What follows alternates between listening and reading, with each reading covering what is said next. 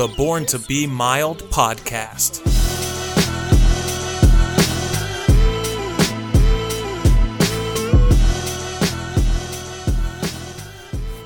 Hello, ladies and gentlemen, boys and girls. Welcome to another episode of Born to Be Mild.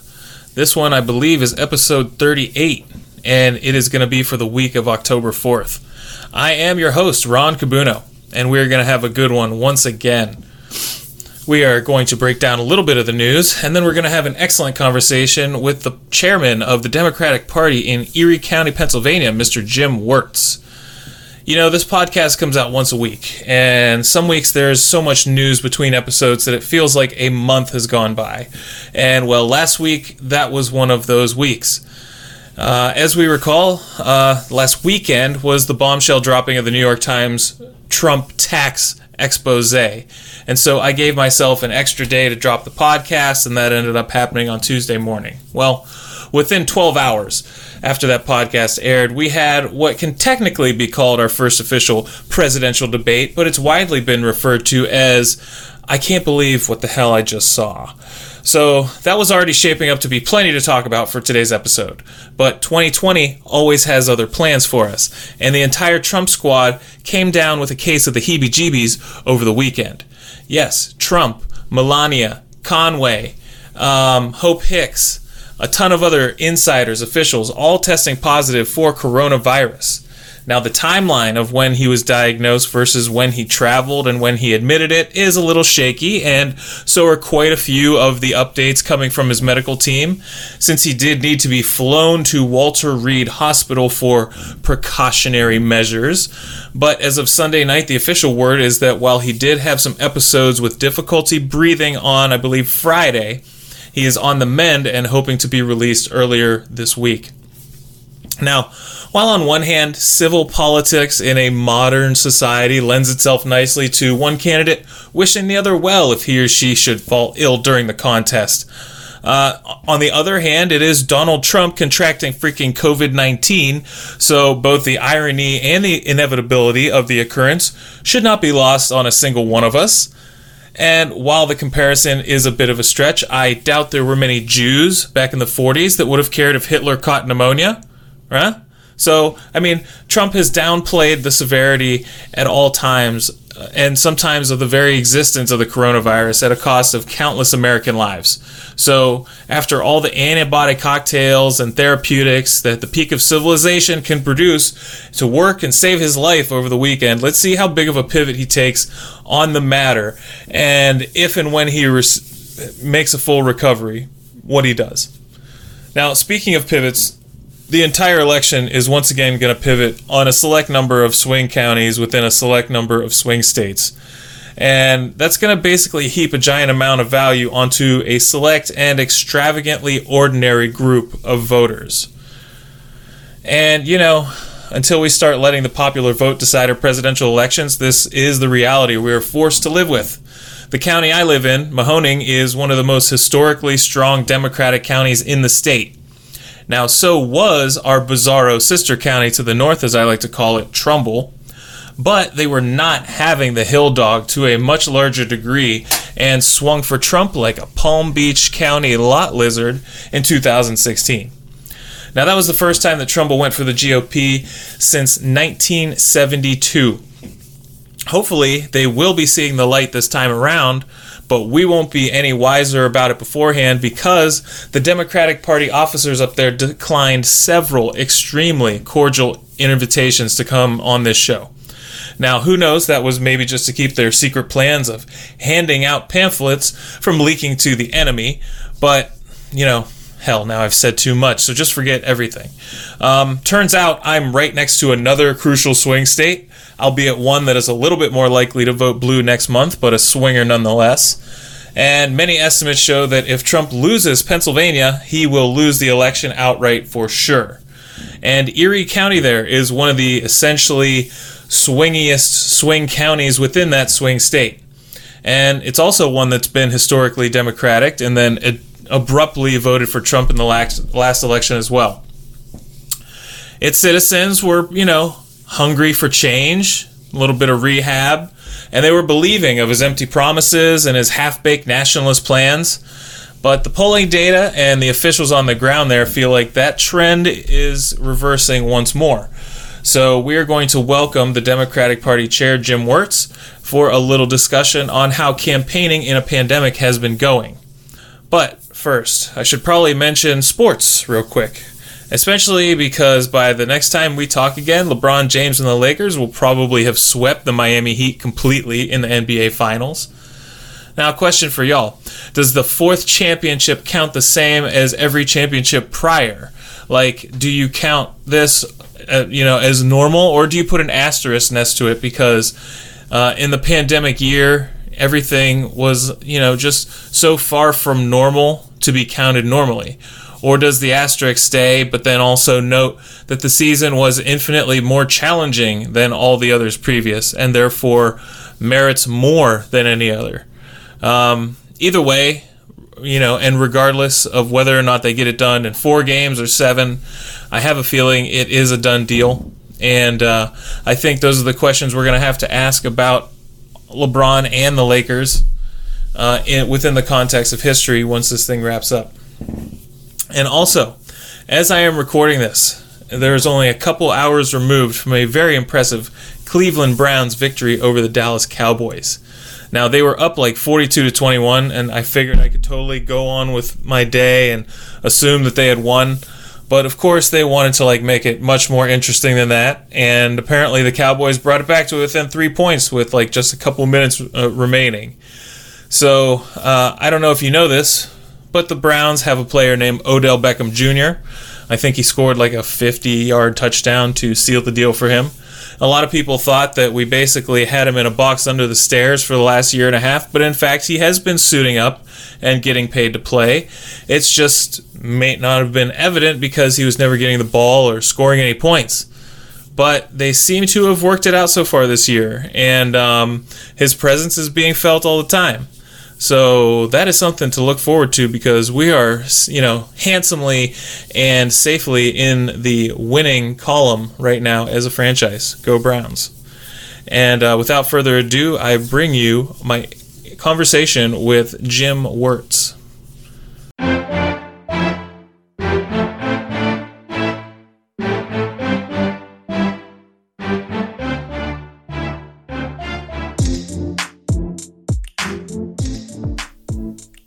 Joining me on the podcast, we have Jim Wertz. He is the chairman of the Democratic Party up in Erie County, Pennsylvania. Um, welcome to the show. Um, I would imagine that it is kind of getting cold up there already. Is that right?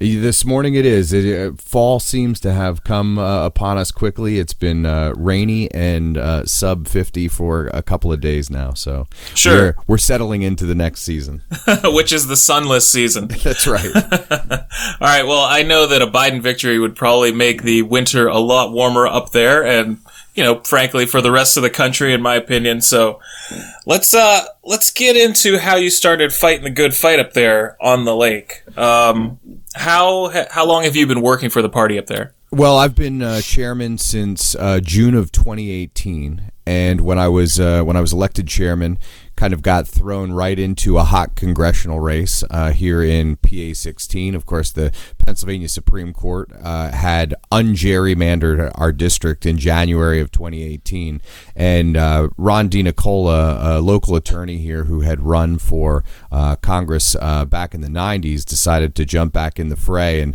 had really closed the gap on uh, Mike Kelly in Western Pennsylvania um, by the time that I had been elected chairman. And so uh, nothing quite like getting dropped into the middle of all that. And of course, we had a governor's race that year, and uh, Senator Bob Casey was up for reelection as well. So a lot going on right out of the gate. But what 2018 showed us is that there was uh, the, the, the 2016 results were, um, we think, a, a, an anomaly. And so, based on the, the Democratic uh, turnout and Democratic support in 2018, uh, particularly here in Erie County, uh, Ron DiNicola ultimately lost that race by, uh, by just four points. Um, but uh, he had the largest margin of victory uh, ever in Erie County as, as the kind of the, the I guess, the foundation of the congressional district there. Um, and so between uh, Ron's level of support, uh, the support that we had uh, in turnout for both the governor and for Senator Casey, um, it was a uh, it was a powerful moment and and one that that motivated us and propelled us into 2019. So we spent much of 2019, a municipal cycle, um, trying to organize throughout the community and doing that around the presidential debate schedule uh, mm-hmm. with with our many uh, with our many presidential hopefuls on the Democratic side. And so I uh, spent a lot of time talking to the various grassroots organizations that were uh, that were trying to garner support for individual candidates and just trying to kind of keep everybody on the same page, make sure that we were together and moving forward as a unit so that no matter who emerged ultimately as the nominee, that uh, that there wouldn't be divisions within the party, uh, and we would be able to uh, to roll forward. And then, of course, COVID hit and kind of changed everything. Um, but we, uh, you know, we spent a lot of our our isolation in March and April, uh, thinking about what May and June and July were going to need to look like to kind of mm-hmm. rebound and, and move us forward. So, I mean, I would say that you guys are a centrist Democratic county if I've ever seen one. So that is probably the smart play. You definitely want to make sure that you're ready to support whoever comes out the other side of the primaries. Um, that, that's true, and I think and I think there was a, a lot of support for a wide range of candidates here. We had we had a, a grassroots organization for uh, for Pete Buttigieg, uh, a lot of support for Elizabeth Warren. Of course, there was a huge contingent of uh, Sanders supporters, uh, yeah. as well as uh, as well as a, a, great coalition for uh, Vice President Biden. And so, as the as that field was narrowing down, um, those folks continued to realign and, and move around. I mean, it looked kind of like uh, when you when you watch an Iowa caucus live right. on TV. If you're ner- yeah. ner- nerdy enough to watch to stream an Iowa caucus, that's kind of what it looked like. People one side around. of the gym just starts filling up. that's right. That's right. I mean, honestly, like you would I you could probably categorize the right as being a little bit more a cult of a personality these days. So it's not that tough for a uh, you know a Democrat to say, all right, I see who might be able to further the party's interests the best at this moment in time, and have no problem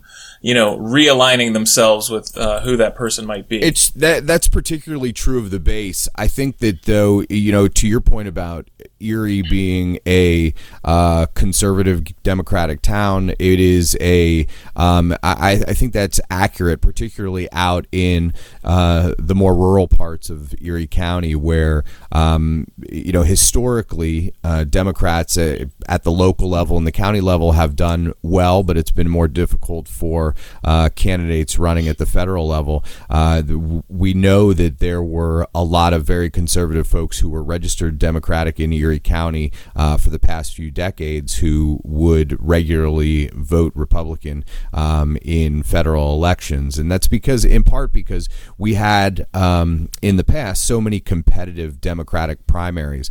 But I think that what we've seen, particularly since 2016, is a little bit of a leveling in that. And so some the fact that some of those politically active folks uh, were shifting into the Republican Party and running for office as Republicans um, has really made uh, a battleground out of the general elections, uh, especially in the county, not so much here in the, so, in the city.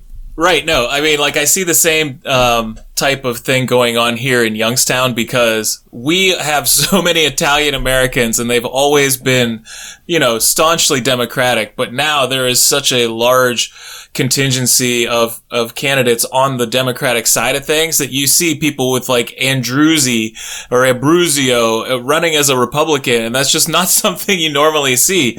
But it's basically like one side of the field is so, is so overwhelmed that, um, they have to find somewhere to go. And, um, I don't know. I think that Republicanism is a is a vague term right now, so you can kind of make your your bed in a certain corner of it and and and be able to be successful there only because it's it's just a little up in the air right now. Yeah, I think that um, analysis is correct, and there's also a change kind of in this um, in, in, this post machine world. I mean, some of our areas still have you know uh, big political organizations, and certainly the Erie County Democratic Party um, tries to operate in that manner. But what we don't have anymore is kind of the honest graft of the old days that kept some of these people grounded to the parties of particular political officials, um, and so with that uh, kind of distribution of people across the ideological spectrum now, they feel much more uh, I think much more comfortable aligning with parties at the national level as opposed to at the local level, which makes jobs like mine uh, a great deal harder. But it also, sure. but it also is a, a, motivating factor too, because it becomes all the more important to be able to communicate what the platform of the party is, uh, not only from the national level, but also talking about the things that are, are are critically important to us here at the local level as well.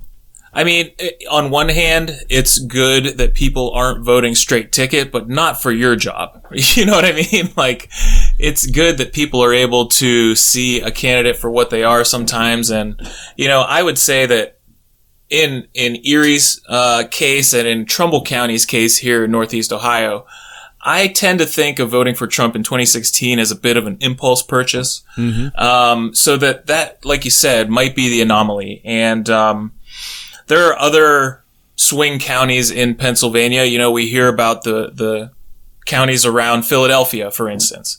Um, how many places in Pennsylvania would you say are up for grabs and are really, really being hotly contested right now? Out of how many counties do you have? 67 counties in Pennsylvania.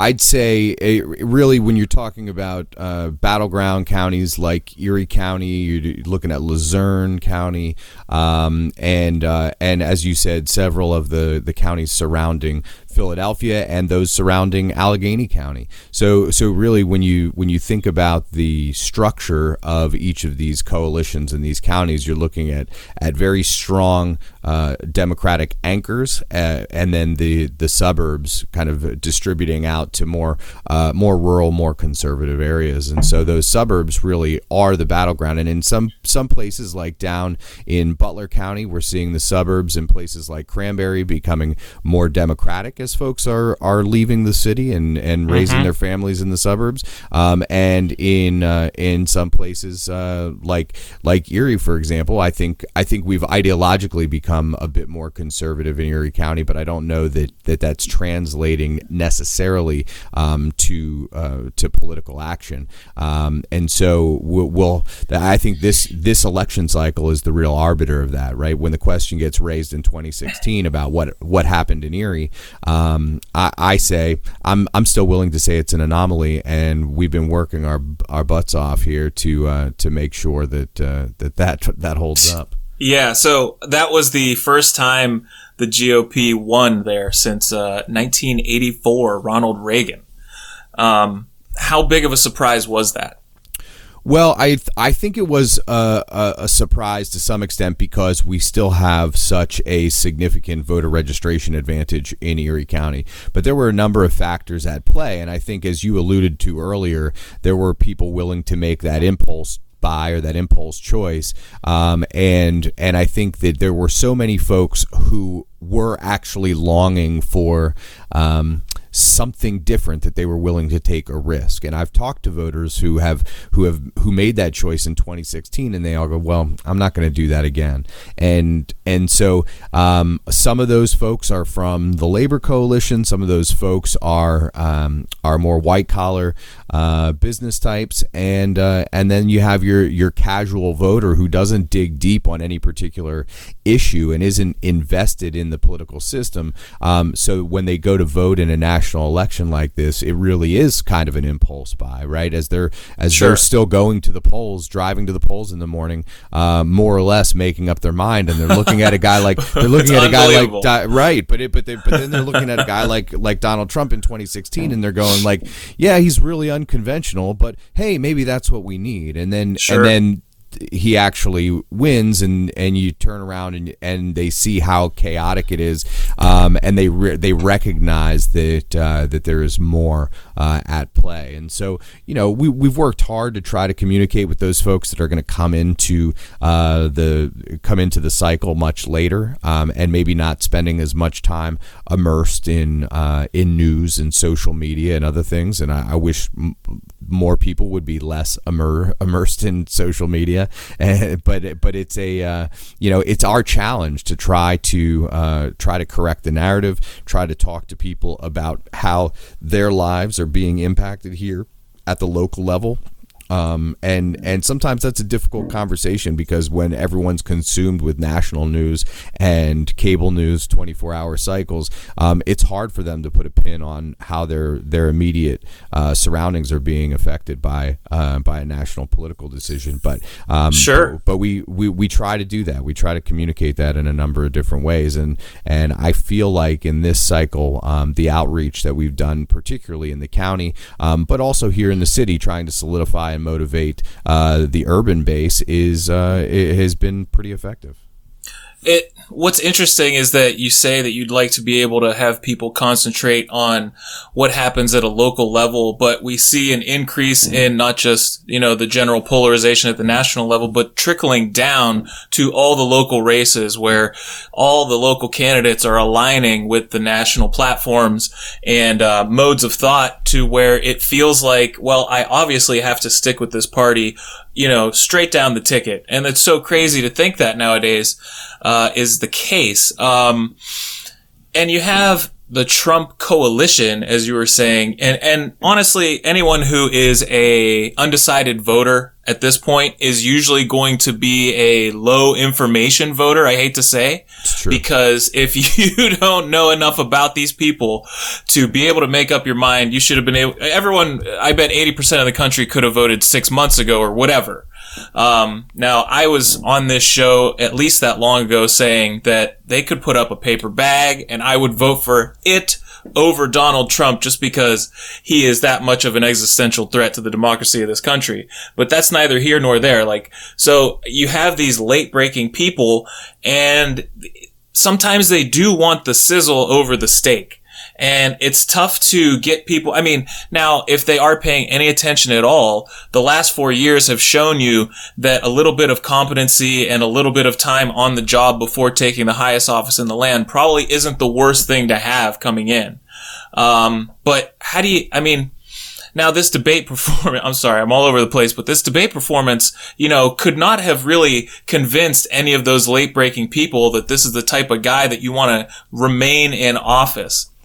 Well, I think I think the debate performance was difficult on both sides, and I, I you know, certainly um, I've heard from Trump supporters this week who said, "Look, I'm not ready to, I'm not ready to go in on Joe Biden yet, but uh, I'm definitely not going to be voting for Donald Trump again after that debate performance." I think the, you know, it was a it was a real illustration of uh, of the chaos um, that is this administration, and you see that from its leadership, right at the at the top. And so, um, I think people were really put out by that. And certainly, if there was uh, an undecided voter watching that debate on Tuesday night, I'm not sure that they were given enough meat to make a decision. they and, came away very confused. yeah, yeah, certainly. I mean, it was it, it really was. Um, it, it was both comical and sad on on some levels.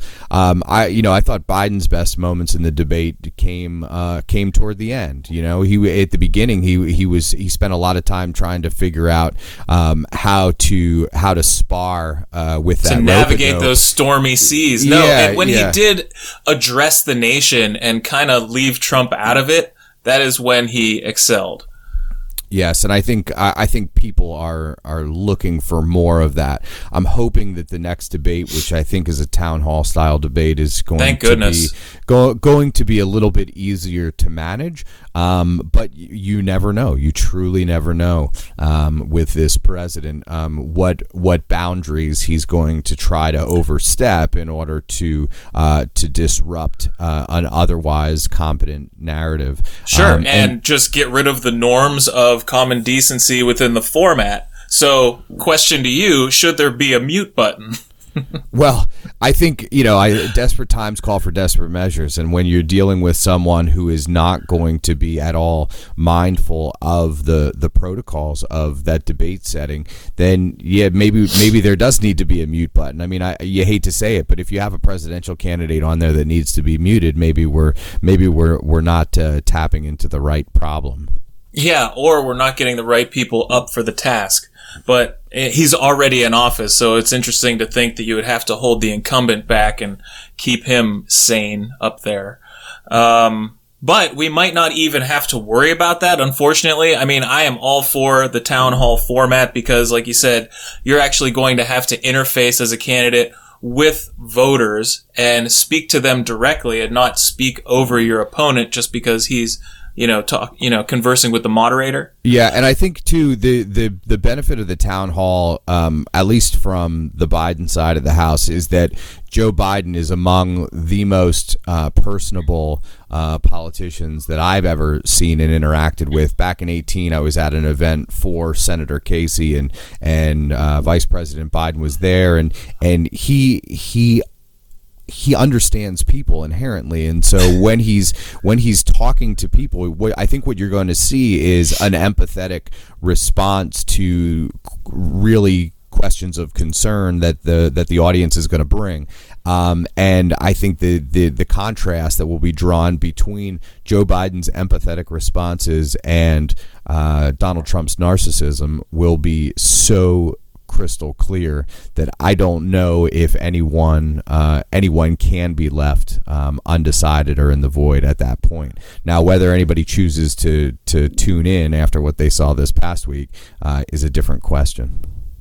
Uh, yeah, I think word needs to get out that the format, uh, or at least the rules will have changed. I think the commission on presidential debates said that they were going to be making the changes, but it needs to be known by the general public that they are not going to see the same thing again. Um, but you actually might have to mute Joe after about 15 or 20 minutes with each one of these um, voters because he's a little long-winded and he loves a conversation. So you might have to catch him the next day as he's finishing up with the last person. Well but i you think it, will also give him um, I, I, think what he doesn't uh, what or what he isn't able to communicate because of time constraints will be uh, will be carried over into themes that he pushes the last 30 days of this campaign and um, and and so I think that there's value in that for the Biden campaign either way. I totally agree. However, we might not even get it because, as you may probably, I'm sure you know, Donald Trump contracted COVID as of last night officially. Yep. And uh, that's going to throw a wrench into things on both sides because, as you said, uh, the town hall format would be just a fantastic forum for Joe Biden to show off his uh, personable nature and his empathetic way, especially in these tough times. Uh, but since that might not happen, that could be a downfall for that side of the aisle. However, Trump not being able to go on the road, do his song and dance, do his thing, his maskless grouping thing, which, you know, very possibly got him into this situation, is going to be a detriment to him as well. Yeah, I, I, think so. And you know, he he's not good without an audience, so this isn't going to be something that they're able to uh, to zoom in, right? But can't replicate I, that. Yeah, no, you, you can't. And and so that was my question all along about the first debate was what is the audience situation going to be? And certainly it was a smaller audience than they would have normally had. But I thought if those two had to be in a studio uh, without an audience for him to react to and to respond to, and I think truthfully the the the quiet nature of the audience on Tuesday um, only fed Donald Trump's need to be a bit more outrageous and and to be a bit more uh, over the top and confrontational. And to take up all of that silence because uh, if you recall those election or those debates in 2016 were so raucous and um, they were just they were off putting it was it was really combative in a way that I had never seen before. Yeah, and this and and now it's only worse. So I, I think going forward, um, I, am I'm, I'm hopeful that by 2024, uh, the Republicans will have uh, regained their senses and poured the Kool Aid down the drain and and are able to put up a candidate that is. Um, that that is someone who is clearly, um, even though if we disagree with them ideologically and philosophically, they're at least people who um, have an understanding and a respect for the institutions uh, and and really the the procedures that are uh, that allow for uh, this kind of public discourse to take place. Now, if you, I don't know, I guess is an odd question to ask because it has nothing to do with your purview, but would you rather the Trump enablers be voted out of office in the Senate this go round and have them be able to say that we're starting fresh, or would you rather them stick around and say, look, this is the party of Trump, uh, or at least the husk of it, and uh, we get to essentially steamroll them with whatever legislation we want because of how poorly they were working together with us and you know during the last term. Well, so you got a couple of layers there, and the first one is yes, I'd like to see the enablers gone, no matter what. Um, whether whether that is uh, whether the enablers are gone, thereby kind of clipping the wings of the administration should Donald Trump be reelected, or uh, or or Trump loses and the Democrats have all three uh, you know, the, the executive uh, and uh, and the, the, legislative, both houses of the legislative branch. So um, I, I, think that there's a real opportunity there for for Democrats to kind of set the record straight. Um, I've said for years too that I think the the Democratic Party and Democratic leadership needs to do a much uh, better job of messaging itself. Oh they, my they, goodness! You know, um, and so you're so, not alone there. So I think I think by by uh, removing a couple of the uh, enablers in the in the Senate, um, that that helps to do that. Um, but um, you know, it's a it's a difficult proposition when you're dealing with a party that essentially has a, you know its its own television network and uh, a public relations arm that isn't willing uh, that, that isn't worried, I should say, about uh, about facts uh, and and typically traffics in you know what Chuck Todd would call verifiable falsehoods. yeah, he is so kind with that. Um, that's just ridiculous. Uh, I loved when the New York Times finally decided to put "lie" on the front cover. Yeah, that was a big day for them. Yeah. Well, there's and and as one of my uh, one of my academic colleagues w- would tell you, there's a there is a, a semantic distinction between lies and verifiable falsehoods, and I think you're right. Chuck Todd is trying to be uh, kind and giving them, uh, you know, giving them the benefit of the doubt on the verifiable falsehoods. But at some at some point, you got to call it what it is. Um, and it's just been a, a series of lie after lie upon uh, you know delivered to the American people. And some people are willing to to take it and and they just they don't look beyond the headline. Uh, and others uh, others are wising up, and we see that every day in our offices. We have four offices across Erie County uh, for mm. this hmm. election cycle, and every day we're seeing um, moderate Republicans, particularly older moderate Republicans, folks um, from kind of the the last of the World War II gen- and Korea generations, and the and a lot of uh, Vietnam era people um, coming in and just going like, we can't do this anymore. I'd like to uh, I'd like to change my party. Um, I, I, won't be supporting this president, and I'm not going to be. I can no longer be a part of a party that is willing to uh, to let him uh, continue to lie to the American people. Yeah, it will be very interesting no matter how this shakes out. What will be the future of the Republican Party? I think the Democratic Party will have its own issues, of course, because we're looking at a, a much larger tent party, a broad spectrum party, and there will be a lot that needs to be shook out in terms of how they're going to coalesce behind legislation. But at the same time, at least they aren't um, in the grips of an insurgency that is essentially taken over and is you know has this symbiotic control over most of its members right now. Well, and I think and, I think you hit the nail on the head there, and and and I think the the key is that um, you know it, the Democratic Party is this large tent, and I'd much rather have to have a civil conversation among fifty different factions about what this platform and what the future of the party is going to look like than I would have than I would rather have a uh, a, a civil war between two right wing factions of the of the Republican Party. Um, that's a that's a lose lose. I mean, this started when they failed to be able to control the Tea Party narrative uh, in the last decade, and then and then from that emerged a, an even more radical faction of uh, extremists, right wing extremists rooted in uh, in white supremacy, and and and there's no there is no reckoning there uh, for them. They they have to be able to deal with this, and it, to date they've not been willing to do so.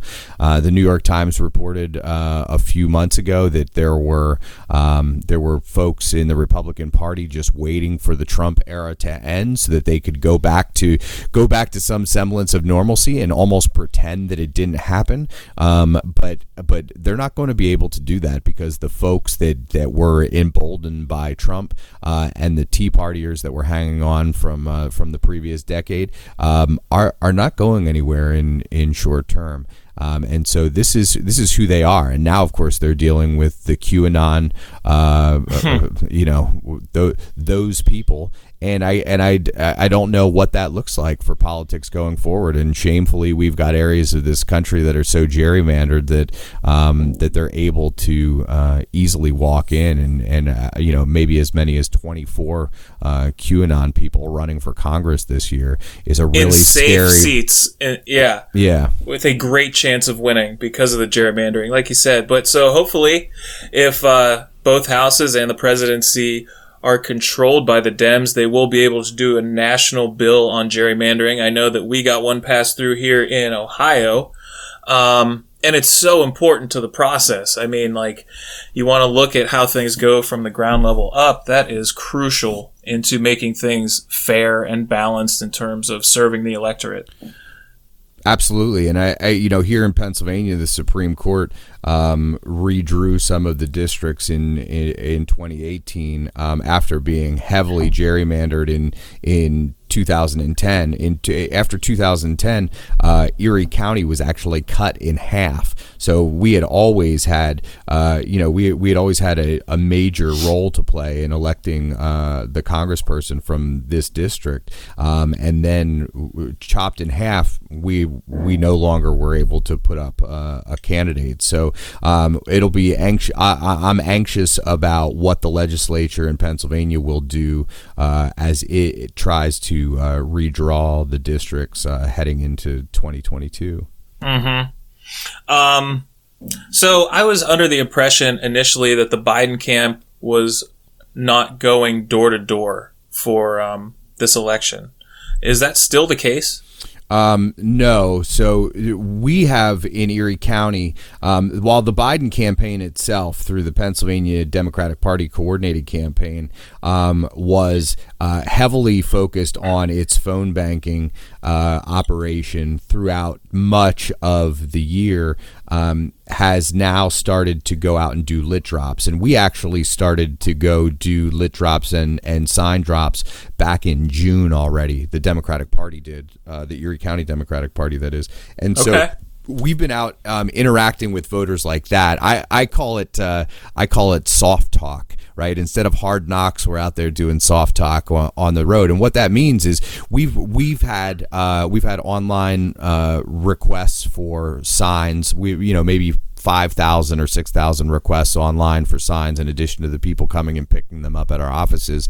And when our volunteers go out to deliver those signs, what they were finding is you'd stick, you'd plant a sign in someone's front yard and three neighbors down the block would come out to talk to you about A, how did they get a sign? Mm-hmm. B, B, they wanted to talk about the presidential election, but then it gave our volunteers an opportunity to talk about our down ballot races, our, our, our congressional uh, race and our, of our course, state don't senate miss race. that opportunity right? And so so we didn't feel um, that that early on. We didn't feel like we were uh, we were missing out because we were actually um, on the streets talking to voters and having that communication. And really, I thought that it was it was almost more effective than knocking on someone's door and having them come reluctantly to the door, and then you're trying to talk to them about this issue.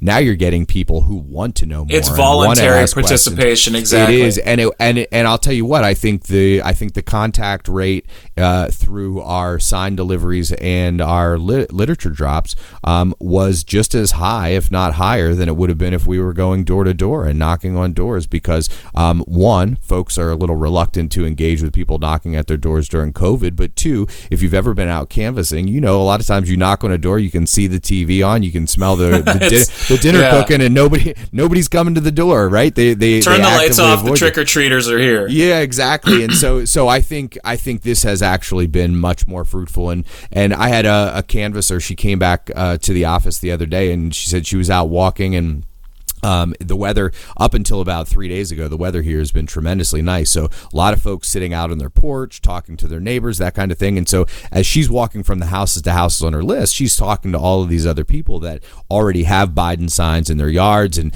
they're asking questions about other candidates or or new people asking about where they can go to register to vote or uh, or or where their polling place is. And so um, very very high level interactions. And so our our volunteers were actually coming back going, uh, we ran out of lit before we got through the before we got through the list because uh, we we didn't want to not give it to these. We are just accosted by all these interested parties. Yeah, yeah, and so it's a really good problem to have uh, on our end. Um, and so the the question of of yeah, traditional canvassing is out for sure, but it has not, at least in Erie County, it has not uh, deterred us from from going out and having those positive communications.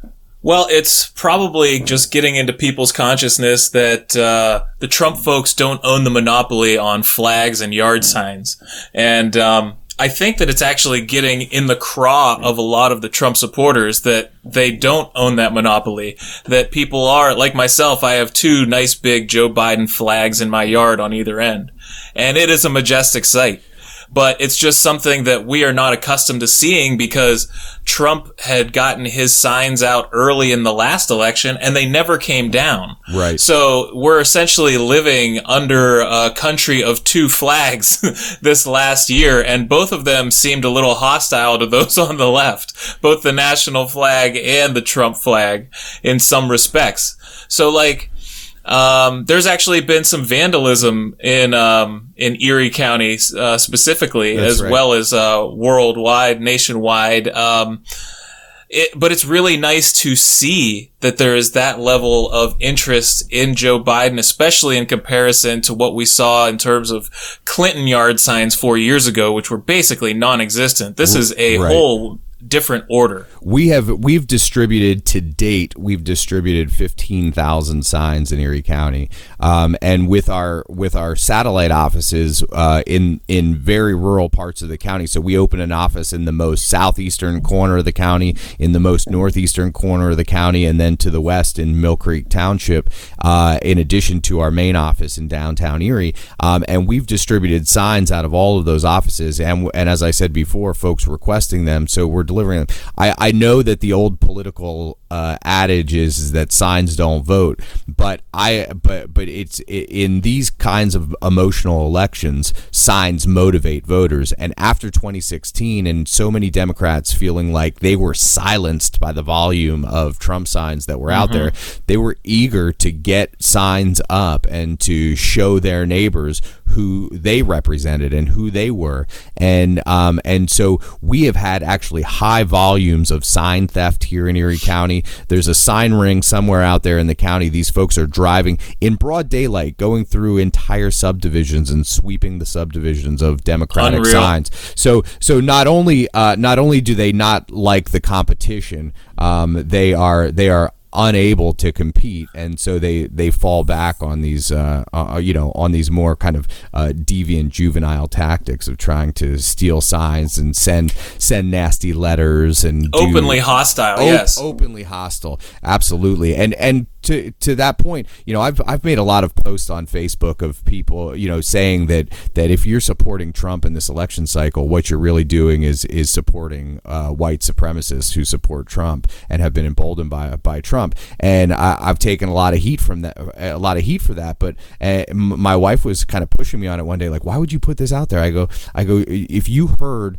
the kind of uh, racist things that are screamed at me and my my volunteers out on the uh, out out in the county and and even sometimes here in the city as we're we're putting up signs or we're interacting with voters, um, you would understand why I feel the way that I do. Yeah, right? absolutely abhorrent. Yes. Yeah, yeah, and so so whatever we can do, part part of this is is is trying to to silence that noise and put an end to this. The fact that these these hate groups have been emboldened by this president. Um, in ways in ways unseen for decades in this country um, should be enough for anybody to stand up. And the one thing I like to point out to critics uh, on my on my Facebook page is that when they attack me for saying the things that I say, that I, I make note of the fact that that they've chosen to criticize me first uh, instead of denouncing the racism that I'm talking about that's inherent in their party. Exactly. What exactly is the crux of their argument? Is it just trying to shout you down, or is it trying to write the record on their behalf? And you can tell which where they fall most of the time. Most most of the time, it's just trying to shout me down. It's not. Yeah. It's not about writing the record. And occasionally, and listen, there. I, some of these people uh, are are people that I'm I'm close friends with and hang out with all the time, but they don't like.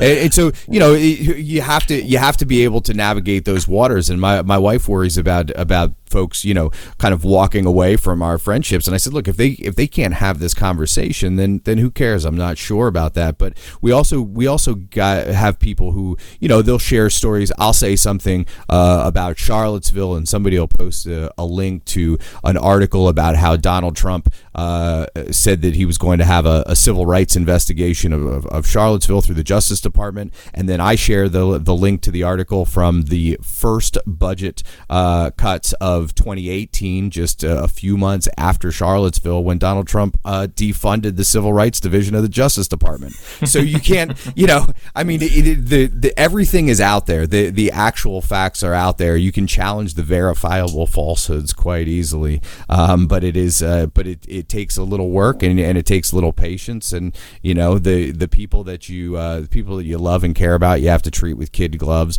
But um, but I've lost really all, all tolerance for arguments on the other side that do not uh, that do not bring to terms um, the reality of what's happening within the Republican Party right now.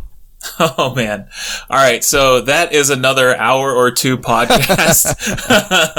and I'm glad you decided to at least go there a little bit, but, uh, we'll, we're going to wrap it up here and, uh, hopefully we get a chance to talk again in the future. Um, it was very nice having you on. Um, Jim Wertz. And, uh, I wish you and the Erie County Democratic Party nothing but the best of luck here in November. Thanks, Ron. Same to you uh, in, in in Northeast Ohio. All right. Thank you very much. All right.